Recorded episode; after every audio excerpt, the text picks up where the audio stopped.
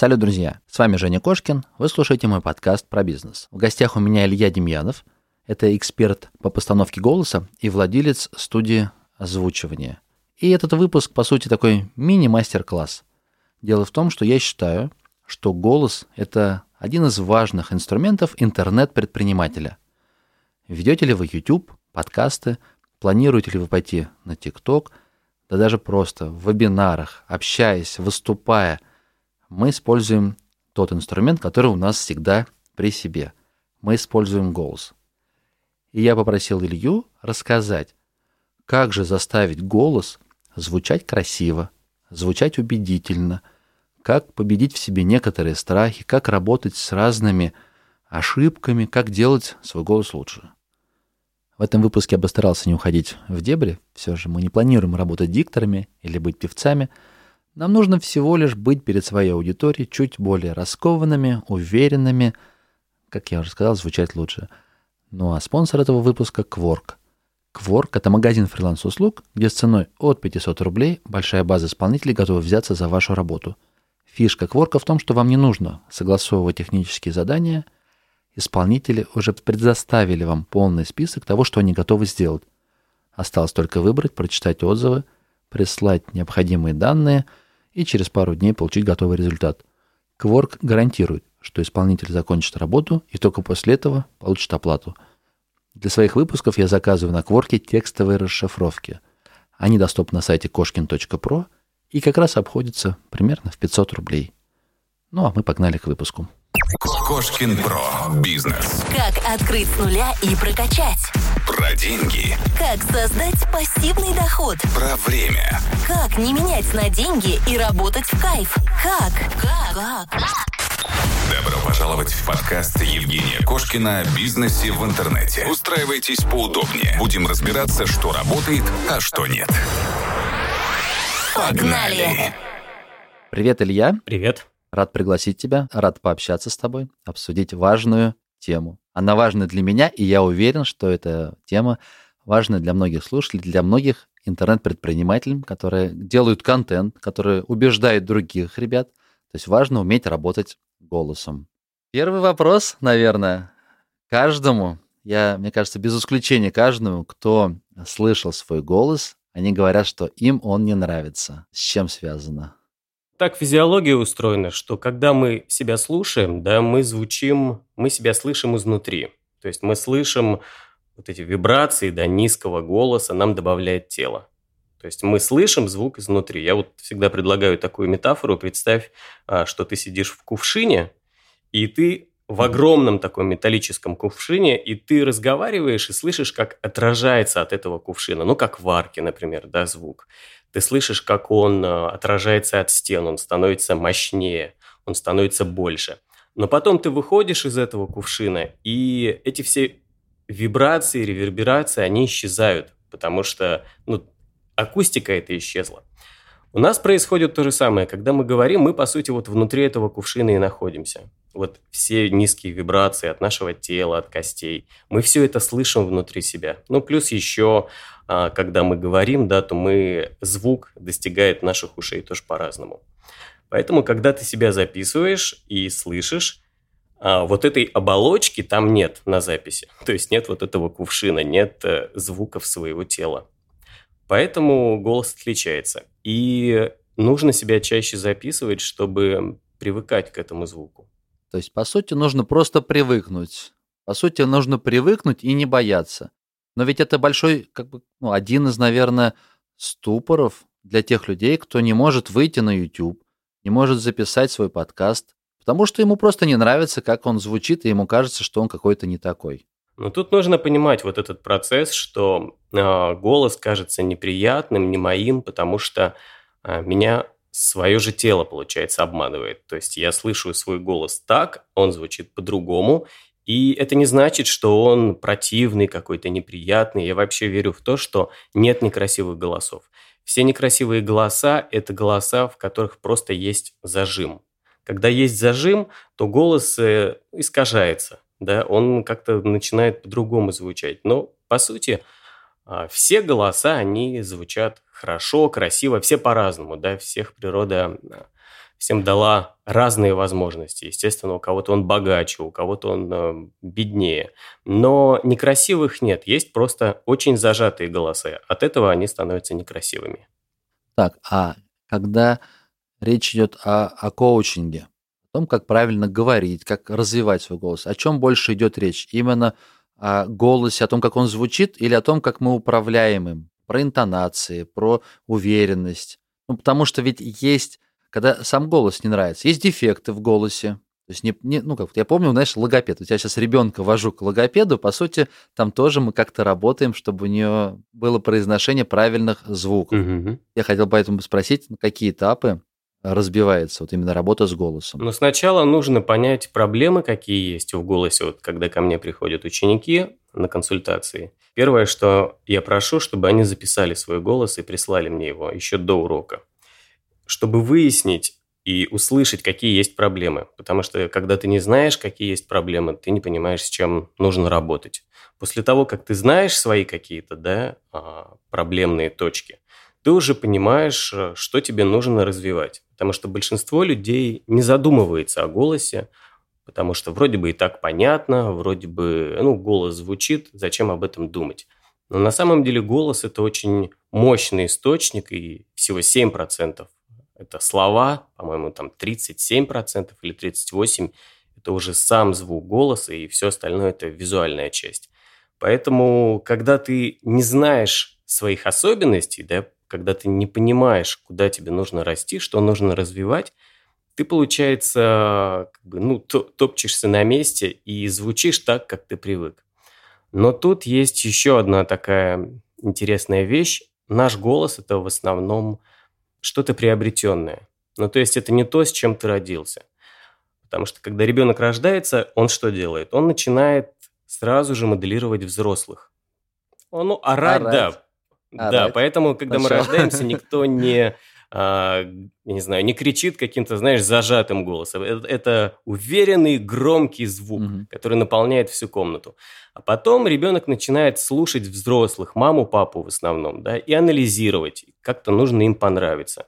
И что он делает? Он впитывает это все, он все это принимает без какой-либо критики, без фильтров и начинает подстраивать свой аппарат под то, как звучат его родители. И, соответственно, все зажимы тоже перенимаются. Постепенно возникает какая-то манера, например, если мама говорила вот таким воздушным голосом, то ребенок хочет понравиться маме, он тоже начинает говорить таким голосом, и постепенно эта манера с ним остается, вот это вот воздушного такого говорения. Не очень громкого, не очень уверенного, а вот именно вот такого способа. Или наоборот, если папа такой был военный, у него голос был очень уверенный, громкий, этот ребенок тоже будет повторять и будет именно так говорить. Поэтому вот это первая да, вещь, которую нужно понять, что мой голос, скорее всего, это набор каких-то приобретенных привычек. А, причем не моих, я взял их от кого-то, а, не особо не анализировал, ну Мгм. просто скопировал, и теперь я так звучу. Соответственно, все зажимы тоже есть. Вот Первое, нам нужно понять, какие проблемы. Второе, что, скорее всего, мой голос – это набор вот этих стереотипов. Ну и следующее, после того, как понятно, с чем нужно работать, есть уже какие-то упражнения. Ну, мне как коучу, как тренеру нужно объяснить человеку, что нужно делать, чтобы звучать по-другому. Ну, например, если человек говорит тихо, что нужно делать, а, чтобы звучать громче. Здесь очень много, кстати, психологии, еще не только каких-то упражнений. Когда ты мычишь, я не знаю, кричишь. Ну, мы много говорим про какие-то зажимы, про то, почему не позволяем себе говорить громко. Но вот это если вкратце. Смотри, то есть получается, мы можем работать и исправлять не только интонацию, как ты сейчас рассказал, там командный голос, или тихо, или громко, но и получается, что еще то, как я звучу. Ну, допустим, девушка слишком высоко говорит, у нее прям песклявый голос. Или какие-то дефекты в речи.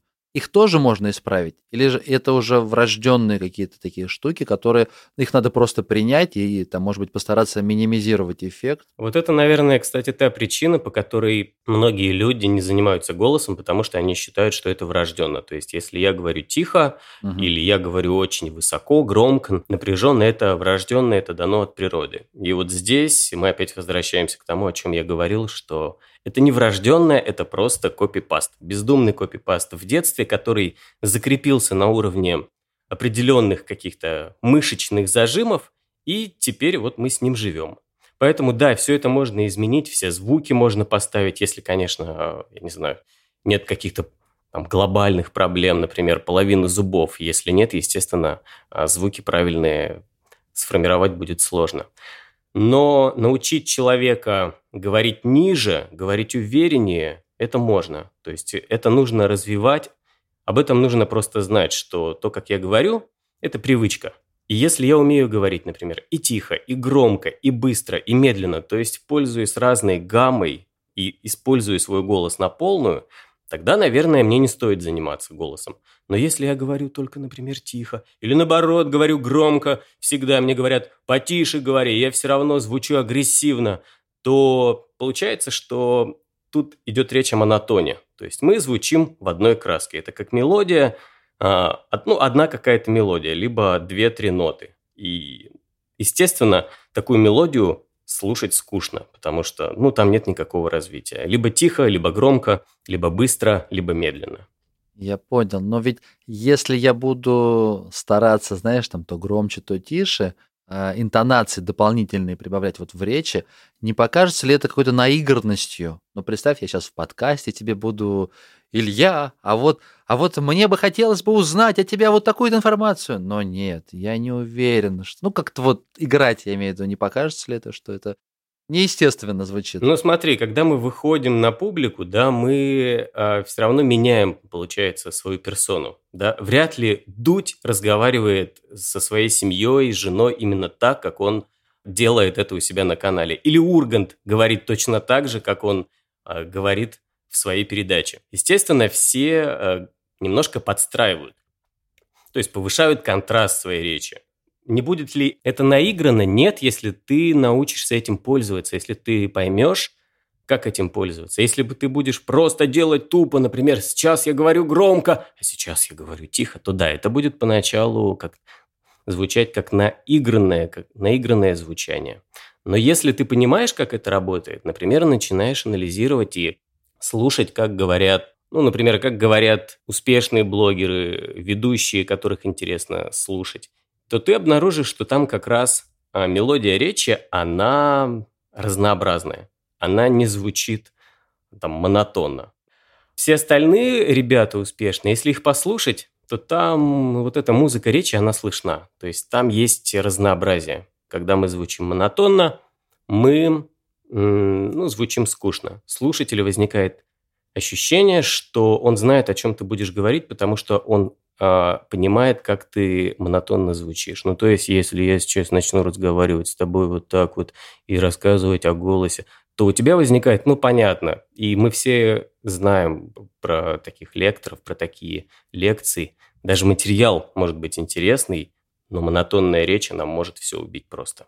По сути, нам нужно а, не переборщить, то есть дозированно есть то, что я тебе вначале сказал, ты просто уже переиграл, как говорится. Ты не веришь этому. Ну, как, да, в кино. Наши фильмы в большинстве своем отличаются от американских тем, что наши актеры, я не могу за конкретных, ну, вот в массе в своем, а они переигрывают чуть-чуть. Чуть. Не веришь, смотришь и не веришь. А если ты голосом вот чуть-чуть изменил интонацию, не так прям сильно-сильно, тогда будет, наверное, естественно. Ну, э, смотри, здесь есть такая вещь, как если ты умеешь, если ты знаешь свой диапазон, если ты умеешь им пользоваться, то ты, по сути, можешь им управлять. Да, если ты понимаешь, как твой голос звучит наверху, как он звучит внизу, в середине, то у тебя есть инструменты определенные. Например, возвращаясь к тому же Дудю, да, как он всегда объявляет конкурс. Он всегда хлопает и говорит это громко. Конкурс! И он сразу ставит такую точку. Это звучит, возможно, неестественно, но он отделяет одно событие от другого, он показывает контрастный какой-то нам объект, и мы сразу переключаемся на другое событие. Понимаешь, он голосом начинает управлять. Если бы он говорил «конкурс», то это было, была бы совершенно другая подача. Поэтому здесь все зависит от того, насколько ты знаешь свой голос и умеешь им управлять. По сути, это набор красок. Вот если у художника есть там куча разных оттенков, он может mm-hmm. рисовать разные картины. Если у него только красный и синий, то, ну, видимо, ограниченный. Это будет какая-то ограниченная композиция, да, цветовая палитра. Поэтому чем больше ты знаешь, тем больше ты умеешь. Илья, скажи, а к тебе вот на консультацию, когда приходили люди, сталкивались ли они с такой проблемой, что они хотели бы на записи звучать естественно, так же, как они обычно разговаривают. Ну, вот я, наверное, это больше свой опыт, э, сейчас тебе говорю. Но мне почему-то кажется, что многие, по крайней мере, я для своего бизнеса, э, мы записываем YouTube, э, пробовали разных ребят, сотрудников и нет. И частая проблема, что когда он начинает записывать, он, возможно, начинает копировать кого-то. Диктора, я не знаю, или где-то кого-то он видел, слышал. Но я просто понимаю, что я уже, проведя большое количество интервью, много записывая, я все равно, когда начинаю записывать один тет-а-тет, то есть сам, я сталкиваюсь с этой проблемой, что голос записанный мне не нравится. То есть он не мой, неестественный в записи. Угу. И, а вопрос в чем? Проблема есть или нет? Ну вот я вначале спросил, есть ли э, такая проблема? Тут получается наоборот, я не хочу исправить голос, улучшить. Я хочу на записи его вернуть чтобы он был такой, как я разговариваю в обычной жизни. Ну, в обычной жизни с разными людьми, в разных ситуациях ты ведь разговариваешь по-разному, правильно? То есть угу. с ребенком ты так разговариваешь, с женой по-другому, с родителями еще как-то. И где твой настоящий голос, не очень понятно. Если ты спрашиваешь про естественность, да, что а, нет какого-то вот этого, какой-то такой специальной подачи, то мне кажется, а, она все равно немного возникает перед камерой, либо перед микрофоном, потому что там мы немножко выходим из себя, да, мы выходим из этой своей будничной какой-то такой персоны, и мы становимся ну, немножко другим персонажем. Все равно в подкасте, да, ты не тот добрый семьянин, какой ты дома, да, ты все равно немножко другой персонаж. У тебя есть какой-то свой образ, не знаю, угу. думал ты об этом или нет, но ты его как-то формируешь. Ты хочешь с каким-то определенным посылом, приходить к своим слушателям, чтобы они тебя как-то воспринимали. Если ты будешь с ними совсем расслаблена, как дома, то, возможно, вот эта вот энергия, она пропадет. Совсем за расслабленной, естественной подачей. Поэтому все вот эти ребята, а, про которых я говорил, Дудь, Ургант, там, Веслаком, они чуть выше по градусу звучат. Они не звучат, знаешь, на температуре 36,6. Она у них всегда чуть-чуть повыше. Потому что они выходят к зрителям, к слушателям, у них есть определенный образ, и они его транслируют. А когда мы звучим неестественно, это говорит о том, что ну, мы просто не овладели, наверное, техникой. Нет опыта еще, и мы стараемся применять какие-то инструменты просто тупо в лоб. Нужно тренироваться, и постепенно будет более естественно. Я сам больше за естественную подачу, а не, не вот за это. «Привет, YouTube! Сегодня я вам расскажу о том, как да-да-да-да-да». Ну вот мне вот это тоже не очень нравится. Хотя такая подача популярна. Знаешь, но оно сбивает. Оно сбивает, потому что у тебя сейчас, ну, условно, нет миллиона подписчиков. Ты смотришь на того, у кого есть миллион подписчиков, там одного, второго, третьего.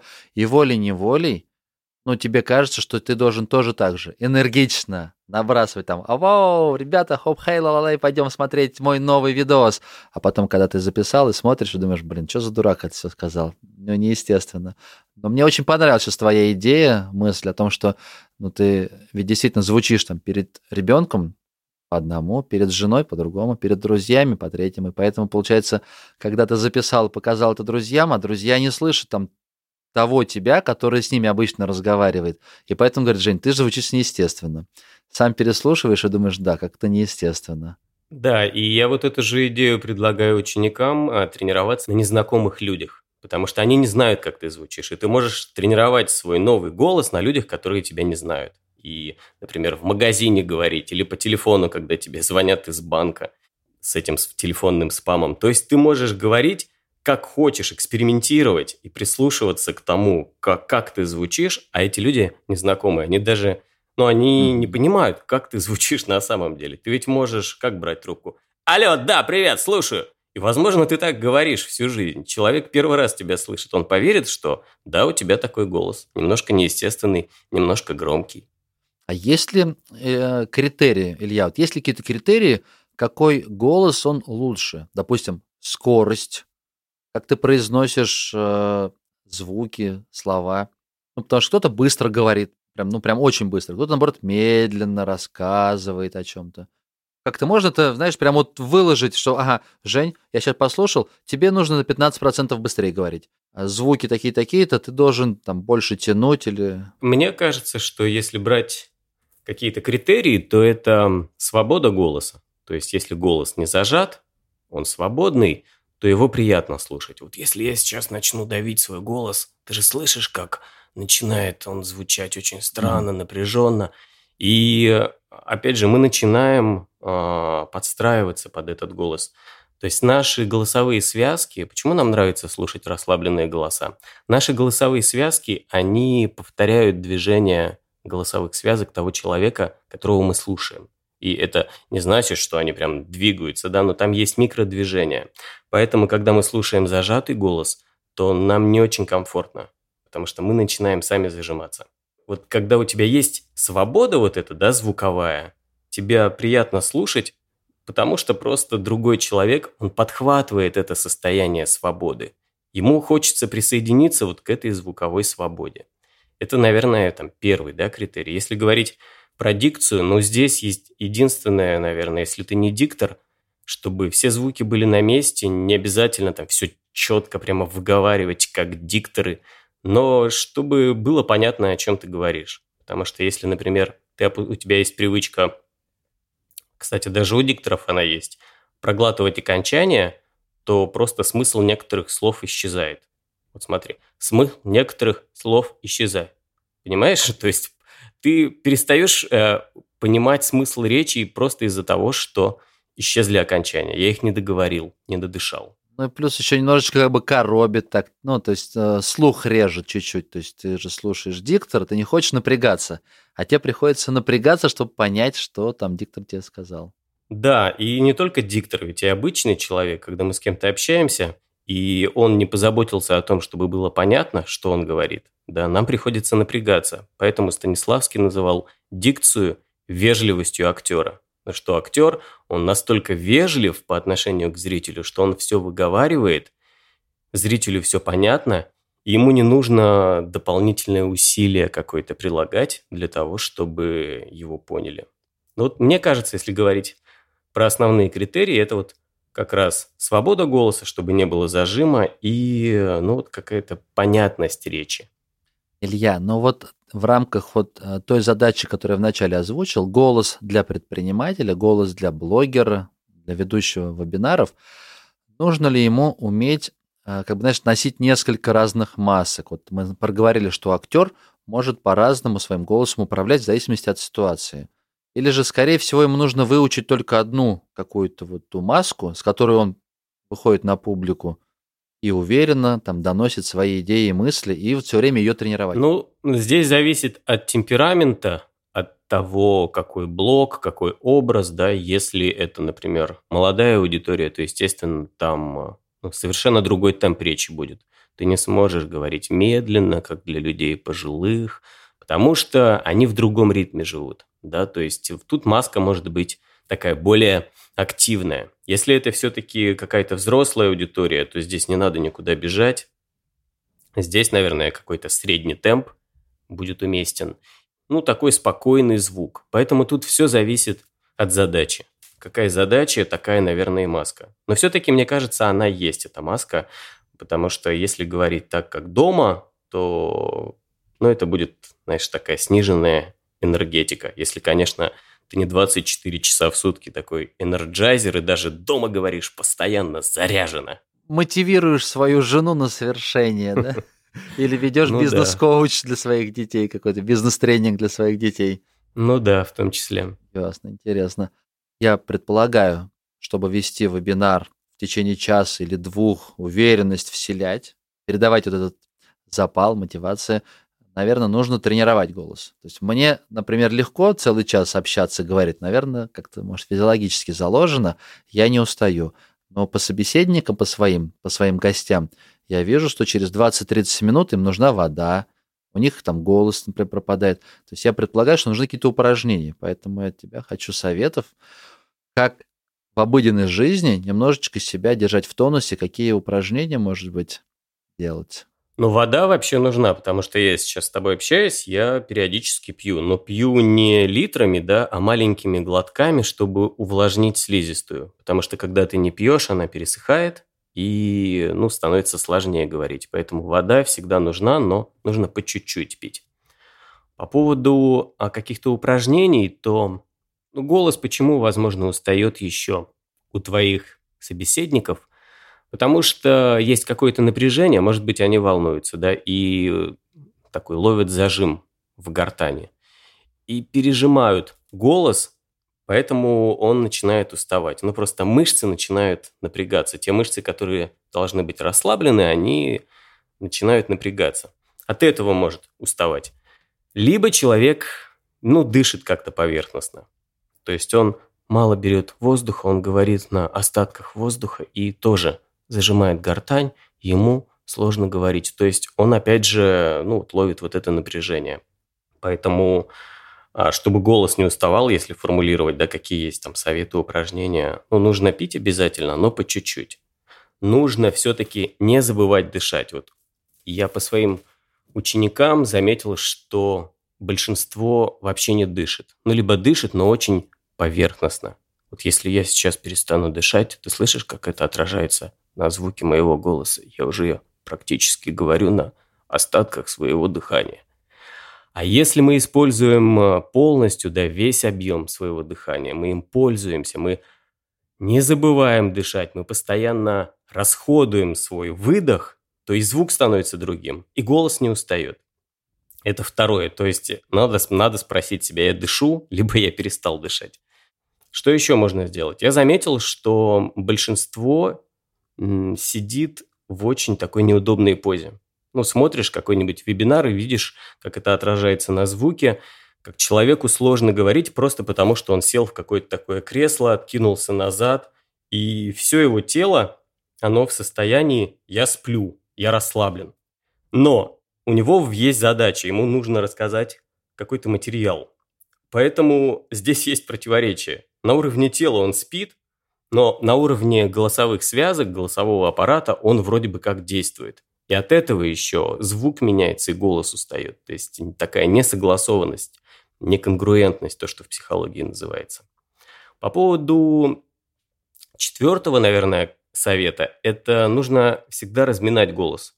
То есть не нужно никогда говорить, например, если у тебя подкаст, выступление, вебинар, не нужно говорить без разминки. Потому что когда мы говорим без разминки, мы опять же напрягаем мышцы. Ну, как у любого спортсмена, он, естественно, разминается, да, если это бег, если это, не знаю, бокс, любой вид спорта, балет. Там люди растягивают мышцы, они их готовят для того, чтобы, ну, для какой-то дополнительной нагрузки. Поэтому обязательно нужно разминать там, губы, язык, у нас очень много мышц.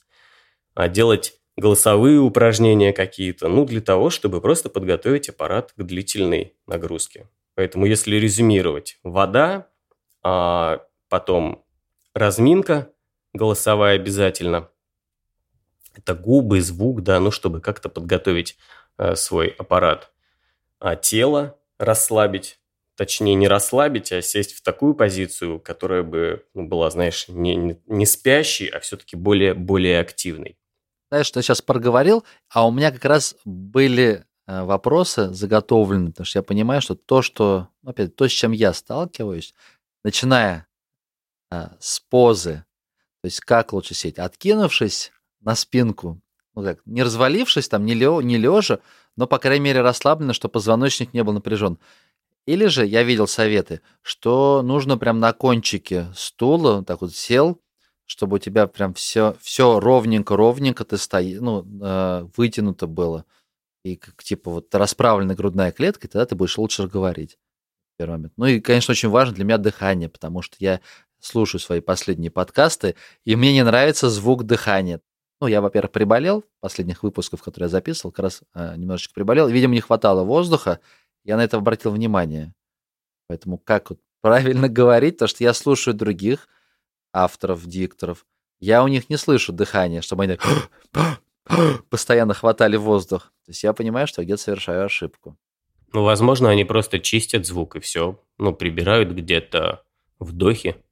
Это же все делается в программе. То есть был такой вдох, а, а стал... Да. Ну, это можно, да, мы тоже делаем, это работаем, но правильнее как должно быть. То есть, но вживую тебе, тебе же все-таки слушатели-то сразу услышат твои вдохи. Короче, как правильнее должно быть?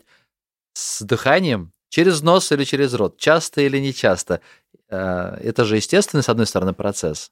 Вообще, например, если говорить с фониаторами, со специалистами по голосу, они говорят, дышите через нос, угу. не пересыхает слизистая. Ну, то есть, если ты сейчас несколько раз возьмешь воздух ртом, сделаешь вот так, ты почувствуешь, как у тебя тут же пересохло. Высохли. Да, пересохло во рту. Высохли связки. Да, но можно дышать носом, тогда меньше сохнет. Но сложность в том, что когда дышишь носом, то скорость твоего говорения, она сокращается. Вот я озвучиваю, например, рекламу, где мне нужно быстро что-то сказать. Я просто физически не могу дышать носом, потому что там нужно сказать очень много слов за маленький промежуток времени, и там, пока я вдохну носом, да, пройдет много времени. Угу. Поэтому а как нужно дышать, как мне кажется, ну, носом или ртом надо, надо просто пробовать. Ну, то есть попробовать подышать носом. Где-то, может быть, это будет уместно. Просто а, вспоминать о том, когда у тебя пересыхает в горле, что когда ты дышишь постоянно ртом, то ты, по сути, провоцируешь вот это вот пересыхание. Можно где-то переключиться на нос, да, где-то аккуратно вдыхать носом, когда слишком сильно сохнет. По поводу дыхания, а, какое, как, как дышать, мне кажется, что дыхание – это часть речи, и совсем от него из, избавляться не стоит. То есть совсем, можно же вообще убрать дыхание, и получится робот. Вот роботы не дышат. И если у тебя вдох не, вот, не такой громкий, как... Но это очень редко бывает, да? И он заметный, и он становится по громкости таким же, как речь. То, в принципе, ничего страшного в том, что ты дышишь, вдыхаешь, нет. Это тоже ритм. То есть, если убрать одни вдохи, точнее оставить, то мы услышим ритм речи определенный. Поэтому э, не надо от этого как-то избавляться, не надо их совсем убирать, удалять. Это часть речи, это естественный процесс. Ну, просто, может быть, если ты совсем громко дышишь, надо попробовать подышать там через нос, чтобы, опять же, слизистая меньше пересыхала. Так, еще очень часто появляются такие, как паразитные звуки, слюни, щелчки языка и все остальное. Это просто естественно, и ты с этим ничего не сделаешь. Или же опять же, ты должен работать, чтобы во время эфира, во время записи твоего YouTube-ролика у тебя во рту это не происходило. А, ну, это еще зависит от того, какие продукты ты, например, употреблял до эфира. Например, кофе пил и, или что-то сладкое ел. Соответственно, ты провоцируешь вот эти все слюни просто продуктами. Ага. Потом, если ты не пьешь, так. то, что я говорил до этого, если ты пытаешься весь подкаст, например, поговорить на вообще без воды, то ты опять же провоцируешь на вот эти все щелчки. И есть еще, ну, это, та, такая привычка. То есть, когда ты себя слушаешь, записываешь, анализируешь, то потихонечку количество этих щелчков, оно уменьшается. Есть такая техника, а если не закрывать все время рот, да, ну вот если представить, вот я сейчас говорю и все время смыкаю Слышишь, да, слюни появляются, губы. И когда я их размыкаю, появляется щелчок. Так вот, у актеров звучания, которые дублируют фильмы, а, есть такой прием не смыкать зубы и губы а, для того, чтобы не было вот этих щелчков. Ну, то есть ты немножко сидишь с таким а, полуоткрытым ртом. Ну, если ты ведешь подкаст, где тебя не видно, в принципе, ничего страшного, да, но если у тебя видео, то нужно, наверное, как-то приноровиться, чтобы это не выглядело странно. То есть, серьезно, они рот не закрывают, да, специально, чтобы не, не щелкать лишний раз и не чмокать ничего? Ну, там микродвижение такое существует. То есть, если ты совсем его прикрываешь, да, то есть, и вот если пощелкать, да, пооткрывать зубы, губы, то ты услышишь этот щелчок, а они оставляют воздух, да, они немножко не смыкают. Это вот такой лайфхак. Но я думаю, когда ты записываешь, наверное, для записи в этом плане нет проблемы. Ты действительно на, на обработке ты сможешь все это исправить. Есть и плагин автоматическим способом можешь подправить, можешь ручками. А больше, наверное, именно во время эфиров, когда особенно неопытных ребят, пару-тройка комментариев едких, они выбьют из колеи, и будет сложно потом вести дальше, если ты скажешь, что там тебе слю- слюни полощешь или что-то такое. Слушай, ну задача этих ребят ведь э, как раз выбить тебя из колеи, поэтому они специально на этом акцентируются. Поэтому, мне кажется, не нужно их слушать. А если у тебя интересный материал, то люди будут просто слушать то, что ты говоришь, и не будут обращать внимание на щелчки, потому что это же не такие щелчки, которые перекрывают речь. И ты не, не так чавкаешь и щелкаешь, что тебя невозможно слушать. Люди слушают э, такие записи, такие, я не знаю, подкасты, которые записаны в ужасные микрофоны, но если там есть польза, они будут слушать mm-hmm. и щелчки, и шум. Поэтому не нужно обращать внимание на тех, там кто-то пишет, они просто хотят ну, написать какую-то гадость. А каких-то щелчков критических, если это у тебя мелочь. прямо все щелкает, да, да, это, это как бы мелочь. Если совсем все щелкает, наверное, ты что-то не то ешь, наверное, что-то не то с аппаратом. Возможно, он слишком пересыхает. Но мне кажется, что, ну, если говорить, например, про твои подкасты, там нет каких-то щелчков, за которые люди бы сказали, ну, нет, я это не буду слушать. Вы слышали, на 37-й секунде у него щелкает рот. Это отстой, я не буду это слушать. Нет, ну это же бред. Не, ну мы обрабатываем, обрабатываем, Илья, мы обра... у нас монтаж, там все-таки мы стараемся от мусора избавляться. Но я, опять же, ты правильно заметил, есть другие подкасты, есть другие записи, иногда даже на YouTube включаешь, и ты видишь, насколько плохо человек говорит. У него действительно интересная информация, но подача ужасная. Это хорошо, у него нет стеснения, он начал вести, пройдет там какое-то время, на 154 выпуске он начнет заниматься и станет делать хорошие подкасты или там э, видосы. Но огромная огромная масса людей, которые просто не выпустят свои подкасты. Как раз этот выпуск я хотел бы этим выпуском помочь ребятам изменить ситуацию, чтобы они все-таки дошли и сделали свой контент. Поэтому мы ну, разбираем да. все моменты. Тут видишь, чем больше этим занимаешься, чем больше развиваешься, слушаешь, анализируешь, ищешь информацию, тем ты лучше в этом. И если ты понимаешь, что речь это основной твой инструмент, если говорить про подкаст, тебя же не видно, если это, ну, звуковой подкаст, да, а не подкаст на YouTube. Хотя подкаст на YouTube, где есть картинка, это, по сути, ну, это не видеоинтервью, это все равно тот же подкаст. Бери картинку, и все останется то же самое. Когда тебя не видно, твой голос – это единственный твой инструмент. Если ты звучишь зажато, неинтересно, монотонно, то, естественно, ну, ты просто ухудшаешь показатели за счет того, что тебе неинтересно слушать. Над этим, да, нужно работать. Так, Илья, смотри, я, наверное, задал вопросы по поводу вот э, того, как звучать, как выступать, те, которые меня волновали. Но мне хотелось бы узнать, наверняка есть какие-то сложности, с которыми просто, может быть, я не столкнулся, но их важно про них проговорить у тех ребят, которые начинают записывать себя на камеру, которые к тебе обращаются за советом, приходят на коучинг, может быть, тебе придут сейчас в голову какие-то вот еще проблемы, с которыми они сталкиваются, про которые сейчас важно было бы проговорить и объяснить, как с ними бороться. А, ну, у меня есть вебинар, он так и называется, как уверенно говорить на камеру. И там я как раз разбираю разные, разные приемы, да, из чего формируется вообще а, уверенный голос. И основная проблема, которую я слышу у своих учеников, это неуверенный голос. То есть люди хотят решить, те, кто понял, что, они, что нужно работать над голосом, они хотят решить эту проблему. Голос звучит как-то тихо, неуверенно, он пропадает. И основная причина, вот по которой ко мне приходят, это сделать голос уверенным. Да, сделать так, чтобы а, звук моего голоса все-таки звучал так, что я ему верю, и другие ему верят.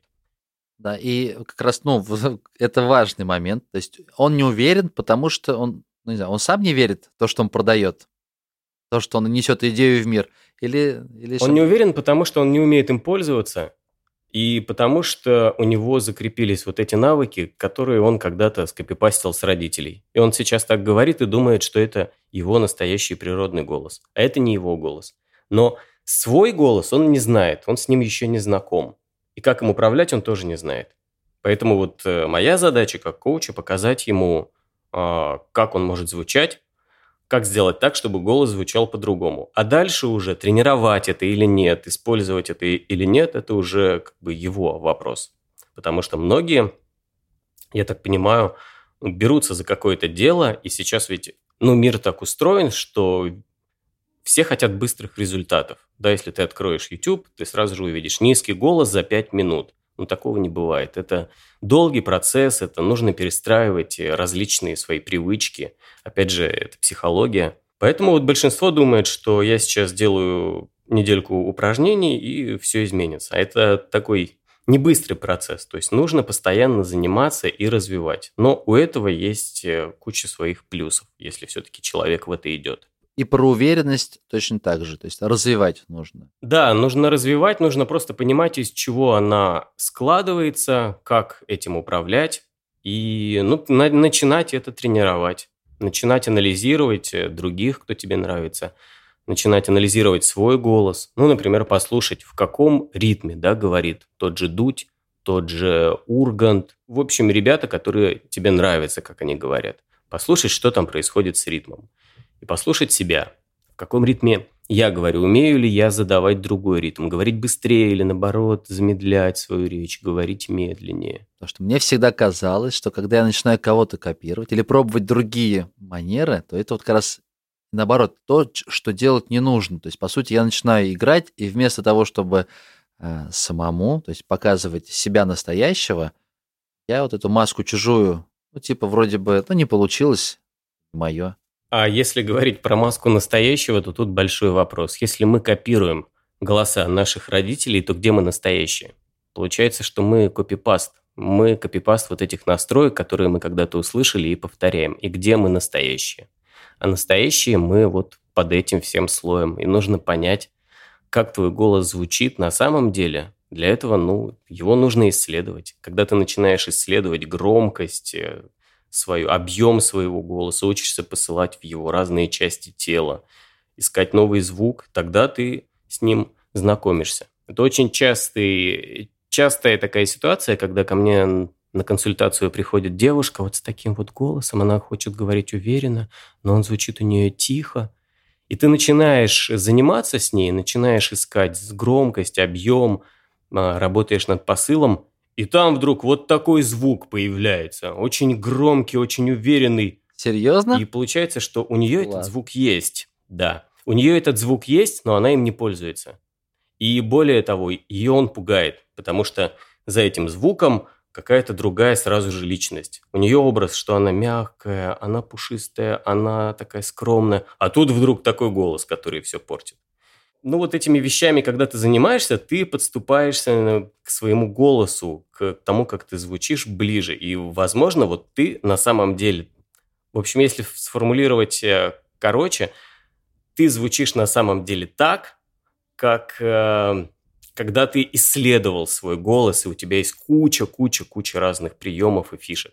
Вот это ты настоящий. А когда ты говоришь в одной привычной mm-hmm. себе манере, и считаешь ее за часть своей личности, ну, не знаю, здесь большой вопрос. Чей это голос, твой или все-таки голос, который достался по наследству? Слушай, хорошая идея. Я, кстати, никогда об этом не думал, но пока мы сейчас с тобой обсуждаем, я думаю, так, э, я не эмоциональный, я спокойный, рассудительный. Думаю, блин, так, а у меня же, в принципе, наверное, родители, ну, мама, я с мамой жил, она у меня также разговаривает.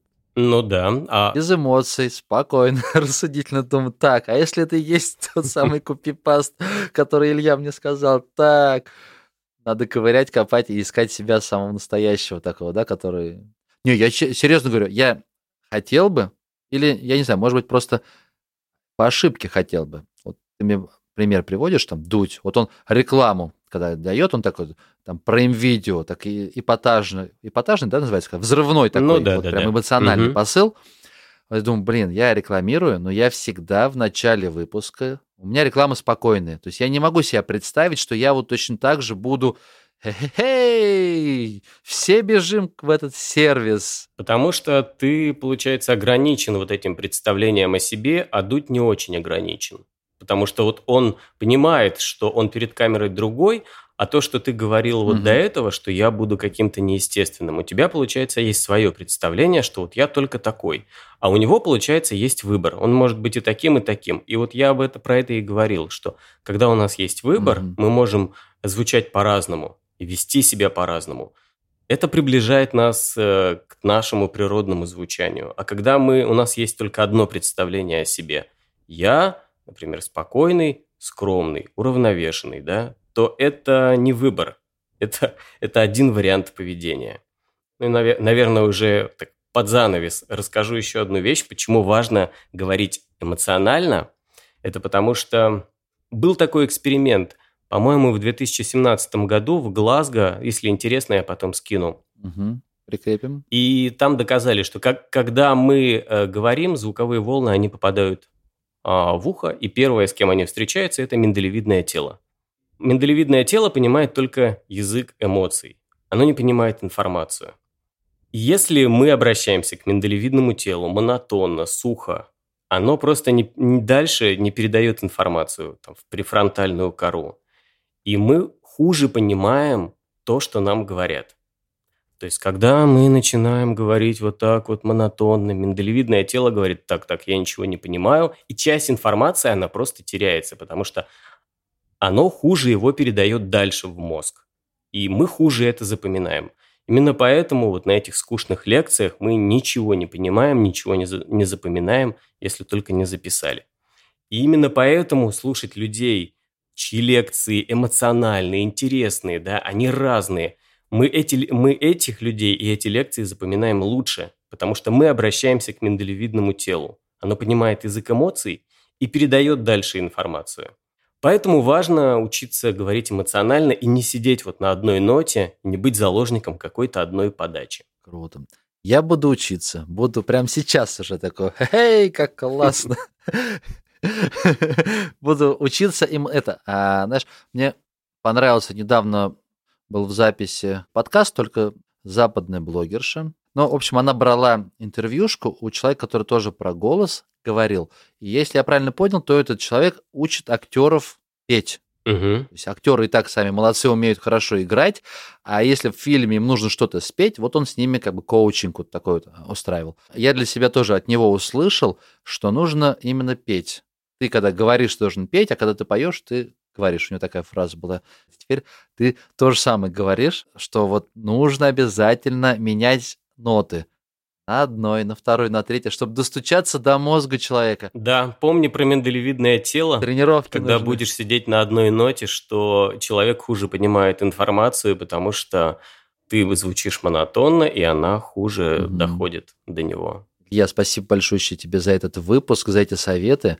И, может быть, в конце так вот маленькая такая а, изюминка. Какие-нибудь, может быть, книги ты посоветуешь по работе с голосом? Ну, я понял, у тебя есть канал, я его обязательно прикреплю в описании, канал с твоими всеми советами, с твоими подкастами по работе с голосом. Может быть, что-то еще? С книгами сложно, потому что голос – это же постоянное наблюдение, это опыт, это звук. А книги – это, как правило, буквы, да, то есть ты читаешь, встаньте, угу. помычите, направьте, и тебе не очень понятно, куда направлять, мычать, э, что делать. Если читать какие-то книги именно о развитии голоса, есть такая книга Тревор Вокс, по-моему, автор. Называется «Почему мы говорим?». Вот второе название я не помню, что там, от неандертальца до, по-моему, а, искусственного интеллекта. Как-то так но автор Тревор Вокс. И он там как раз исследует тему возникновения голоса, почему мы заговорили, что появилось сначала, а, звук, ну, то есть мы начали говорить или слышать, ну, много интересных вопросов. А если говорить про какие-то практические занятия, таких книг я не встречал. У меня есть электронный учебник, который я как раз делал по, ну, по этой идее, что нет книг с примерами, поэтому есть э, электронный учебник, где я даю упражнения, и там я привожу примеры. Так проще. тренироваться, да, то есть ты читаешь упражнения, например, здесь нужно направлять звук туда. Ты включаешь, слушаешь, и так проще двигаться. А если еще говорить о каких-то книгах, то, ну, мне на ум больше приходят все-таки книги о возникновении голоса, да, о каких-то вот таких вещах, а не книги, где бы давались упражнения. Вот такие книги, они скучны, их много. У меня есть какая-то подборка, я ее однажды прикреплял у себя на канале. Если интересно, я могу ее найти и потом просто прикрепить к подкасту. Но в, в описании к подкасту мы сделаем все, подборку всех ссылок под, на сайте кошкин.про. Там будет, скорее всего, и текстовая расшифровка этого подкаста, и все ссылочки для удобства пользователей, для удобства слушателей, чтобы ознакомиться со всеми материалами. Мне кажется, все равно ты прав. Кто-то должен со стороны, наверное, послушать хотя бы и подсказать направление, в каком действовать. Даже одних упражнений на YouTube, наверное, будет мало, правильно? Я сейчас никоим образом не хочу так вот, знаешь, как, как, как джинса пропиарить тебя и что ты коуч, но просто все равно, вот я так размышляю, здорово было бы, чтобы кто-то все равно послушал. Кто-то, кто разбирается с голосом, для предпринимателя ему все там одно-два занятия кого-то все равно посетить нужно, чтобы научиться. Ну, хотя бы, чтобы понять, какие есть проблемы и что можно делать для того, чтобы звучать по-другому. Если угу. человек говорил, например, всегда себе под нос, да, то научить его показать, как все-таки говорить по-другому, чтобы восприятие себя и восприятие окружающими поменялось. Потому что если ты про это не знаешь, то ты продолжаешь говорить просто себе под нос. Ну что ж, давай прощаться. Спасибо тебе большущее. Спасибо, что позвал. Классный выпуск. Да, спасибо. Давай, удачи, удачи с проектом. Пока-пока.